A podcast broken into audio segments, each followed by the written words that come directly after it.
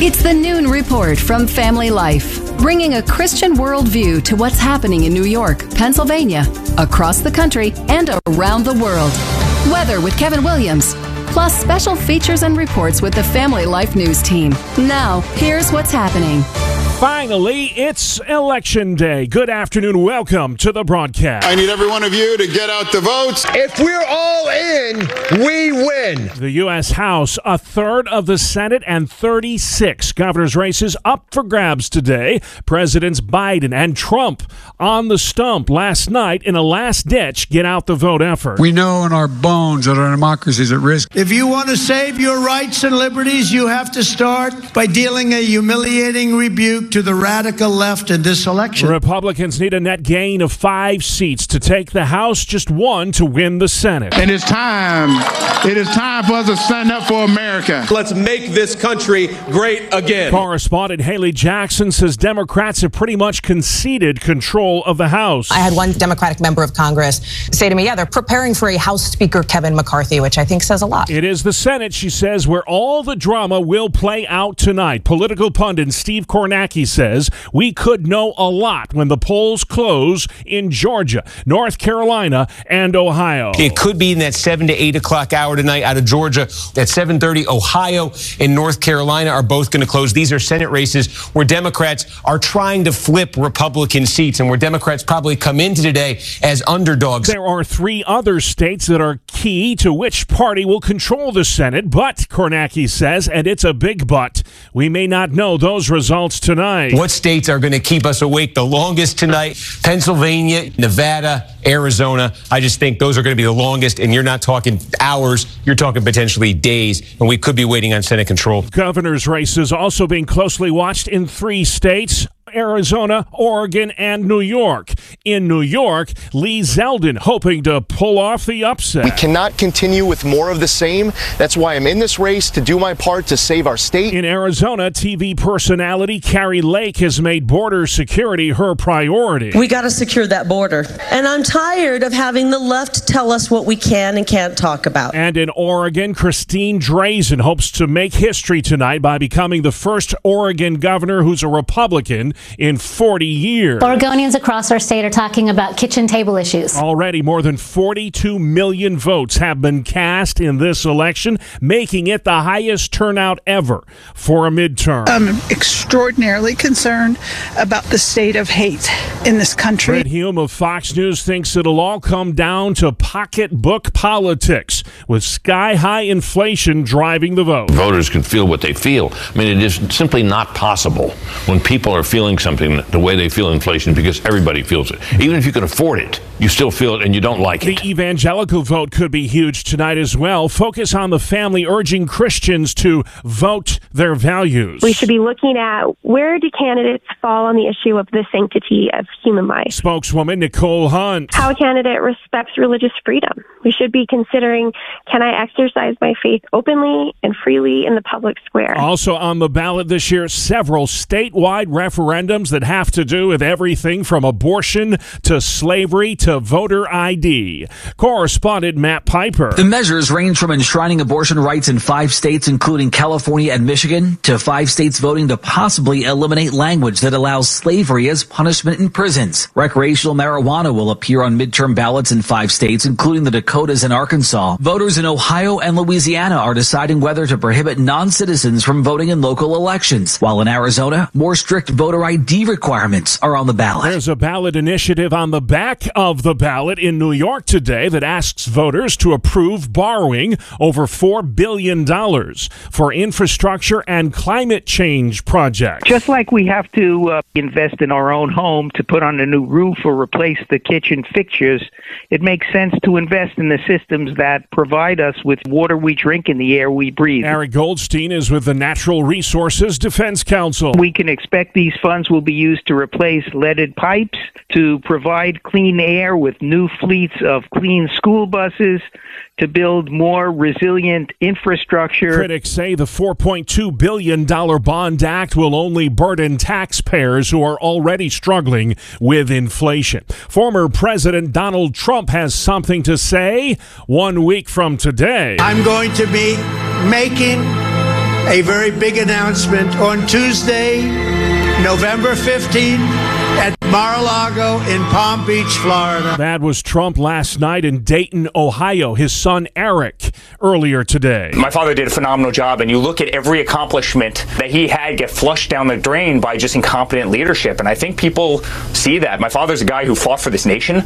Uh, he woke up every single day. He loved this country. He put America first. And it seems like these guys do the exact opposite. Experts predict the Trump decision will go a long way toward whittling down the potential GOP presidential field in 2024. House Speaker Pelosi says the attack on her husband at their San Francisco home will go a long way in deciding whether she will retire from politics.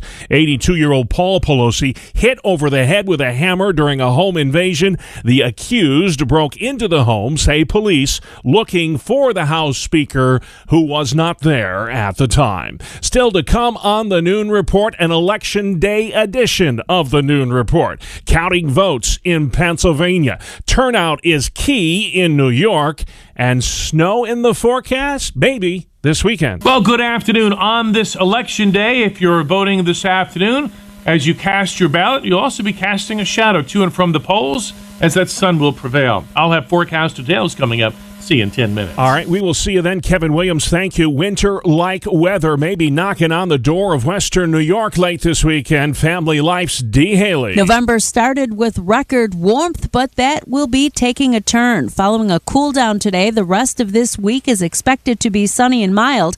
However, a large storm moving into the west coast will bring colder air by the end of the weekend. Forecasters say the region could be at risk for heavy rainfall late Friday into early Saturday lake effect precipitation may develop on Sunday in the form of rain or snow.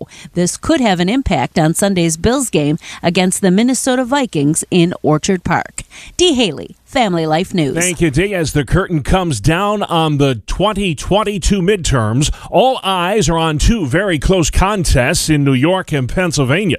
We'll begin in the Empire State in the race for governor between incumbent Kathy Hochul and challenger Lee Zeldin, who remains confident he can win in deep blue New York. I believe that she's going to get fired by the voters of New York who want to take their streets back. Zeldin has made crime a central part of his campaign. Hochul accuses him of fear mongering. He has been hyperventilating, trying to scare people for months. Political pundit Chris Coffey says this race will come down to how much of New York City turns out at the polls today. If the city turnout is strong, it probably is good news for Governor Hochul. If the city turnout is light, it is probably bad news for Governor Hochul. Coffey, uh, Coffey says for Zeldin to have a chance tonight, he'll have to win 30% of the vote in New York City. Polls close at 9 p.m. in New York. In the race for Senate in Pennsylvania, Republican challenger Mehmet Oz cast his ballot this morning in the suburbs of Philadelphia. Pennsylvania is sending a very clear message to Washington. We want less radicalism and more balance. So I encourage everyone to vote. It's your duty. Democratic challenger John Fetterman likes his chances despite suffering a stroke back in May. Every day I feel better and better. By January, I'll be even better. This is a race that many pundits predict could take days to decide. Reporter Wendy Gillette. In the toss up Pennsylvania Senate race between Democrat John Fetterman and Republican Mehmet Oz, it may come down to undecided voters like Pam Janovac. I purposely wait until the day before election because everybody's said all of the foolish things they're going to say in debates and everybody's had their ads out there and then I feel like I can look at everybody's track record. She's still on the fence. Polls show the candidates separated by just a point or two. John Fetterman is suing to have thousands of fatally flawed absentee and mail in ballots counted. Already, the Pennsylvania Supreme Court said they will not count. Polls are open in Pennsylvania until 8 o'clock this evening. Lots of congressional races to decide today in New York. Family Life's Brandon Dixon has a rundown on some of those down ballot contests. Residents in the 22nd Congressional District are choosing between Republican Brandon Williams and Democrat Francis Conole. That district covers all of Madison, Onondaga, and Oneida counties, as well as parts of Oswego County. In the 23rd District, Nick Langworthy, the chair of the state Republican Party, takes on Democrat Max Della Pia. That district includes the southern tier and some some of the south towns of Buffalo.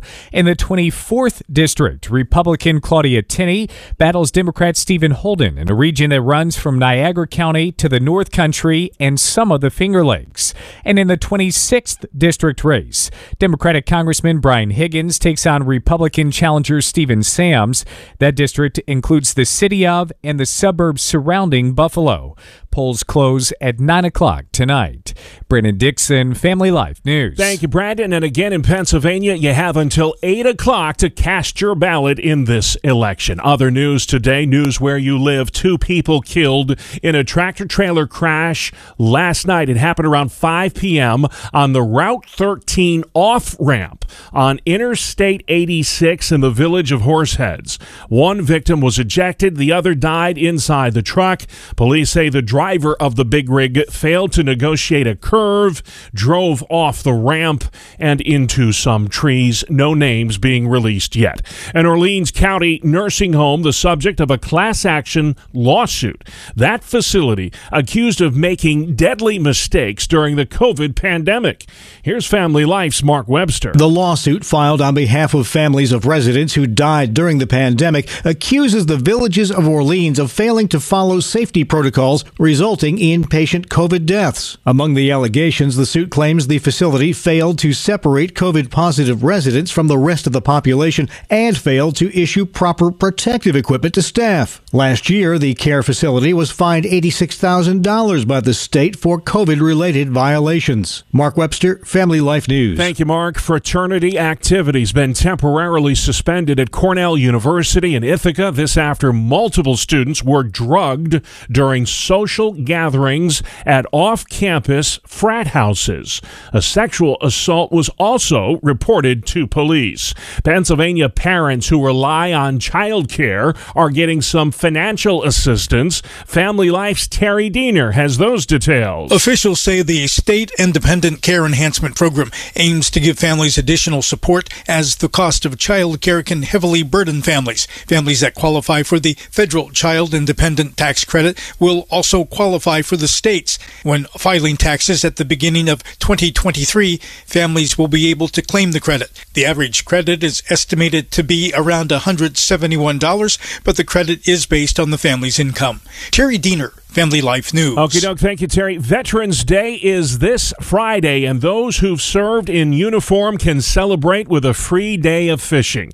Anglers who are part of the armed forces will not need a license to fish on Friday, and to find a fishing spot near you, go to dec.ny.gov. A bum elbow could be bad news for Buffalo. The Bills say an elbow injury could sideline their quarterback Josh Allen this weekend in the team's home game against the Minnesota Vikings. Allen was hurt Sunday, and the Bills lost to the Jets at MetLife Stadium. We've got more sports next on the Family Life Noon Report.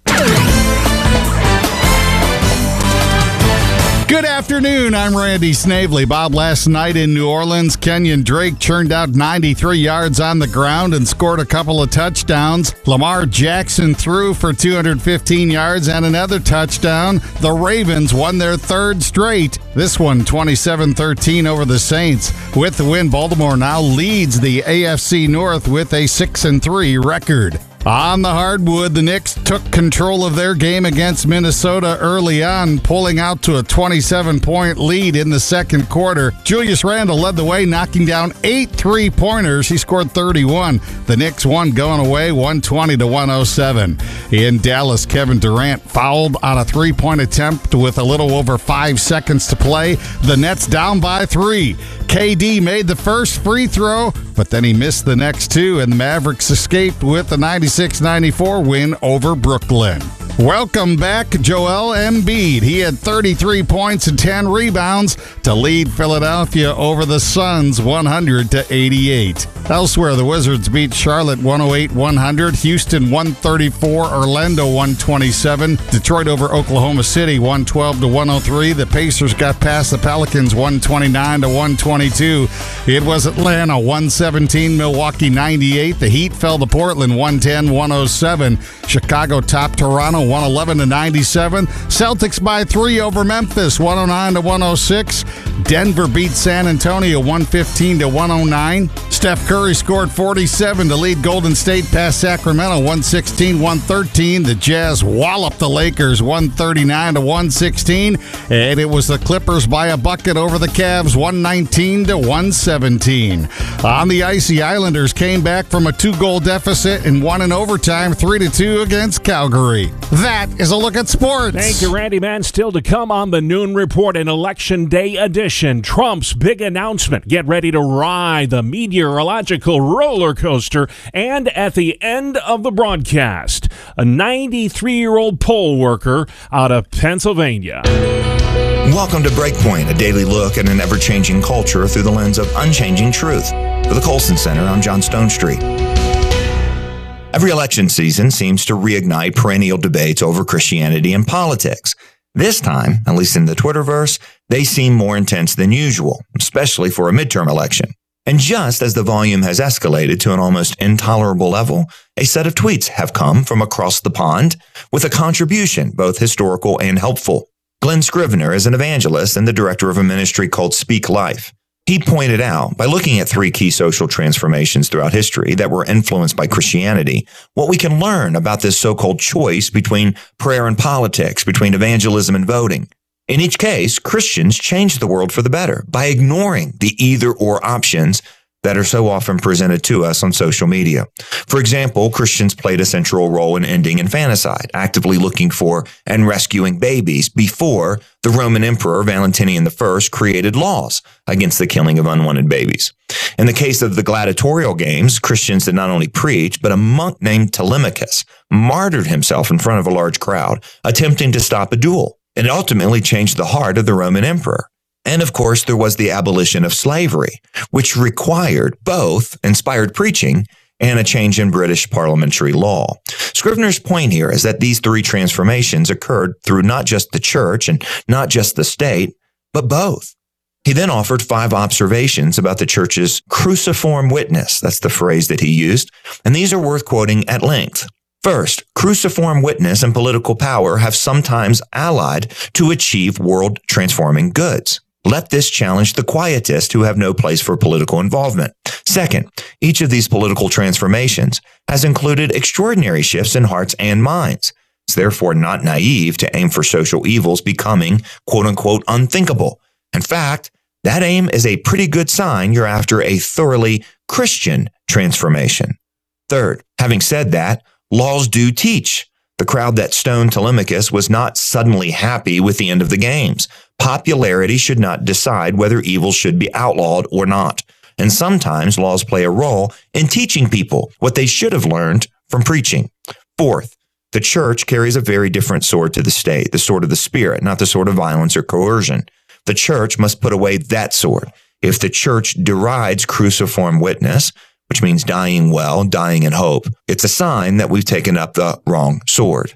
Fifth, all these historical transformations have been thoroughly Christian, but have not been uniformly left or right wing. End quote. In each of the three cases that Scrivener described, the church did not impose anything. It proposed a better way.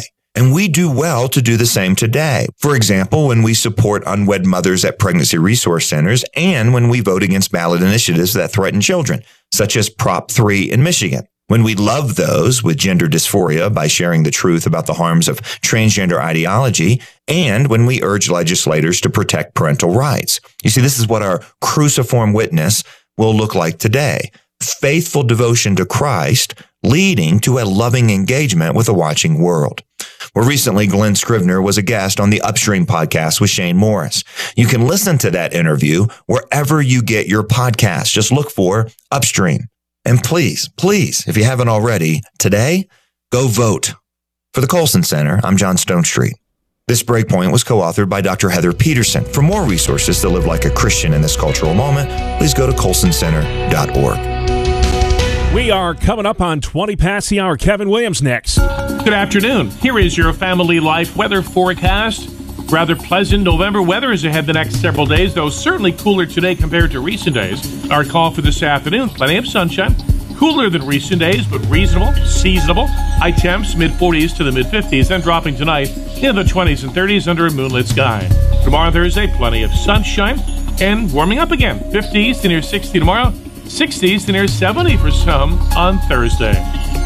Alrighty, thank you, Kevin. This is the Noon Report. I'm your host, Bob Price. Here's what's happening this Tuesday, the 8th day of November, Election Day in America. Your vote, your voice, with control of Congress at stake today. Political pundits predict record turnout for a midterm election. All in! Be ready to take the state back. The candidates have spoken. Now it's time for you to decide. More than 40 million voters have already taken part in the election, making it the highest turnout ever. Americans are deciding which party should control Congress next year. Very important to vote. I think it is a toss up. The polling shows it's going to be a photo finish. Former White House aide Karl Rove says when the polls close just six hours from now in some states, we could know the trajectory of this election. I'm looking at the early results in Indiana, Kentucky, Virginia, comparing what they are today to what they were two years ago to begin to get a sense of how big the swing is from the Democrats in 2020 to the Republicans in 2022. In New York State, where registered Democrats outnumber Republicans by more than a two to one margin, the governor's race is going down to the wire. Polls have Long Island Congressman Lee Zeldin, a Republican, surging over the past month, giving Democratic Governor Kathy Hochul Hochul a race that's neck and neck, highly dependent on who shows up to vote. I always run like I'm the underdog. Zeldin has been capitalizing on New Yorkers' fear of crime. And it wasn't until New Yorkers united in the early 90s that they decided that they were going to take back our streets. Polls are open in New York until 9 p.m. I'm Sarah Lee Kessler. The polls close at 8 tonight in Pennsylvania, where there's a crucial U.S. Senate race underway.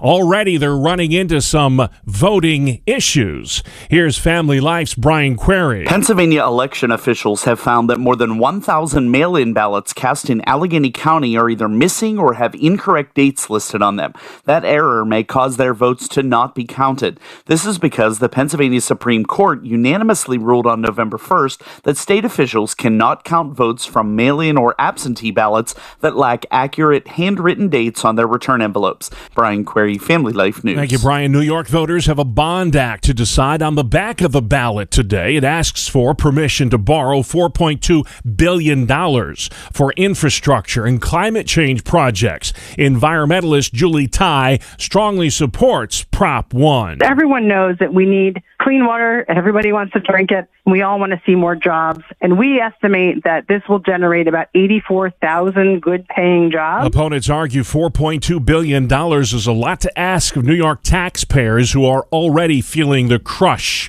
of record high inflation. Correspondent Mark Mayfield takes a closer look at some of the other ballot initiatives being decided today. They have to do with everything from abortion to slavery to voting laws. California, Michigan, Vermont, Kentucky, and Montana have measures that will either limit access to abortion or establish it as a right. Alabama, Louisiana, Vermont, Oregon, and Tennessee have got initiatives that would remove language in their constitutions that still allow for some form of slavery. In Ohio, there's an initiative to bar local governments from allowing non citizens to vote. A Colorado proposal would allow the consumption of psychedelics for medical purposes. I'm Mark Mayfield. The White House says there are no credible threats to election security at the ballot box this year, despite concerns about voter intimidation at polling places. The Justice Department has sent monitors to 24 states to ensure that federal voting rights laws are being followed. Officials are also keeping close tabs on the potential for foreign interference in our election. Former President Trump has a big announcement to make one week from today at his estate in Florida. Hallie Jackson with NBC News says if he's gunning for his old job again, it's going to whittle down the GOP presidential field for 2024. This will box out some people who could end up in a crowded Republican primary that by declaring early, perhaps it, it shows a former president flexing some muscle and maybe some of these potential candidates who are on the bubble might not run. The Trump announcement comes the same day as the new Mike Pence book drops. Pence and Trump have been at odds ever since the events of January 6th, 2021. It's 25 past the hour, next at noon, a closer look at the midterm elections with our PhD of politics, Dr. Steve Coleman. I spoke to him just a few moments ago. Well, Steve, uh, this is a midterm like none other. Already history making midterm. More Americans are taking part in this election than in any midterm in history. More than 42 million votes already cast, and uh, I expect it might be a long night if you're looking for results in some of those key contests. Let's just get started by having you explain what you think we'll be talking about tomorrow at this time. I think we'll be talking about uh, the Republicans winning the House. So we'll definitely be going forward with divided government. I think the uh, Senate very well could still be a question mark. I think a lot of races are so close we won't know the results by tomorrow morning. Yeah, uh, some of those races, Arizona, Georgia, uh, and Georgia, if they don't get 50% of the vote, there's a runoff that'll take place in December. Uh, but the one we're interested in, and this is the one we've been talking about for months, is the Dr. Oz John Fetterman contest. Fetterman is suing to have a lot of ballots that have been declared illegal counted in that final tally. How much do you think that will factor into the final results in Pennsylvania? Well, it's going to be very close, so I think it could factor in. If those votes are counted, it could factor in.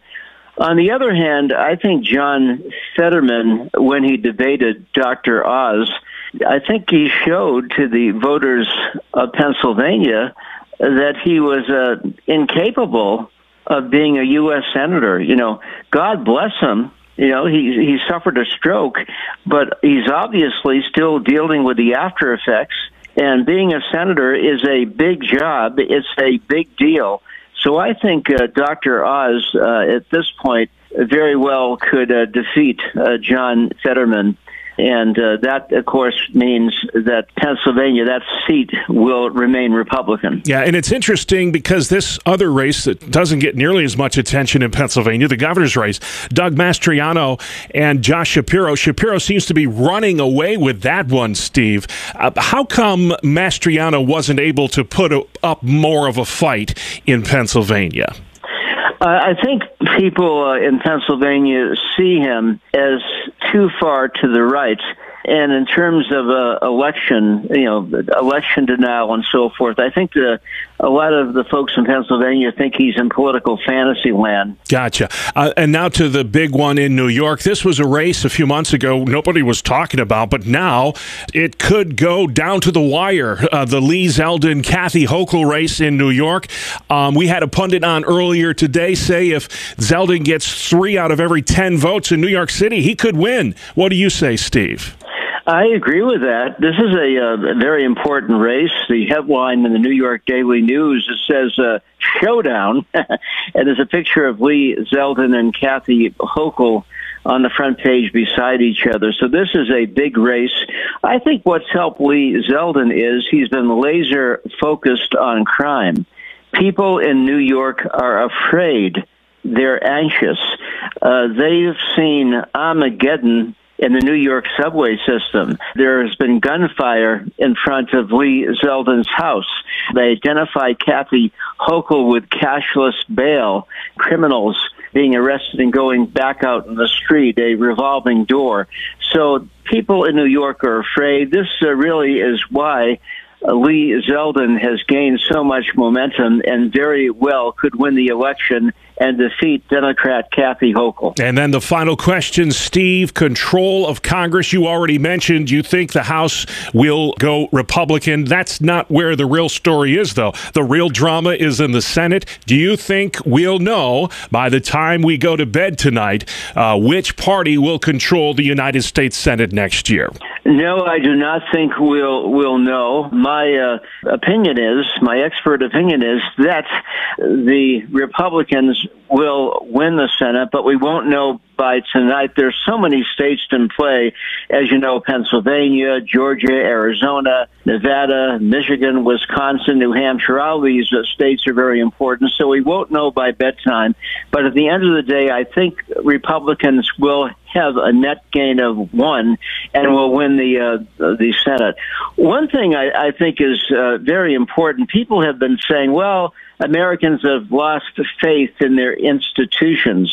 Well, we're going to have a record vote today, and every vote, um, I think, reaffirms people's confidence in American institutions. You know, in America, we don't solve our problems with bullets. We solve our problems with ballots.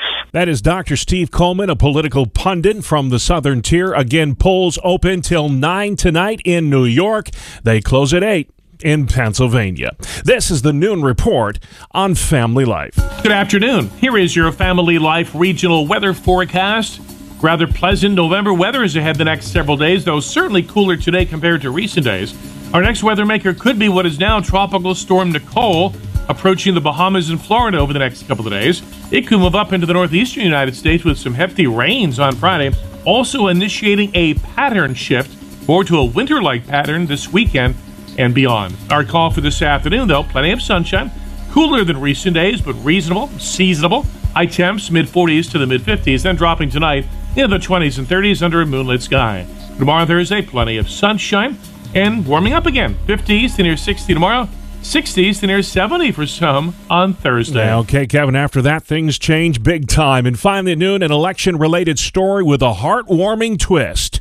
Here to tell us about it is Family Life's Greg Gillespie. Pundits tell us turnout will be a key to election results, but there is a 93 year old woman who has turned out for every election for 70 years running as a poll worker. Dolly Kiskaden has been on polling place duty in her hometown since 1950 when Harry Truman was president. All those elections she has put in her 14 hour days, greeting voters in her precinct in Cleona, Pennsylvania, a town of 2,000 people east of Harrisburg. Kiskaden is well aware of the political nastiness across the nation. The 93 year old's nonpartisan advice for voters stop thinking about yourself and think about what kind of an effect you're having in the country. Greg Gillespie, Family Life News. All right, great advice there. Thank you, Greg. And that's the world we live in for Tuesday, Election Day, the 8th of November. I'm Bob Price, Family Life News. You've been listening to the Noon Report, heard weekdays on Family Life. Thank you for listening.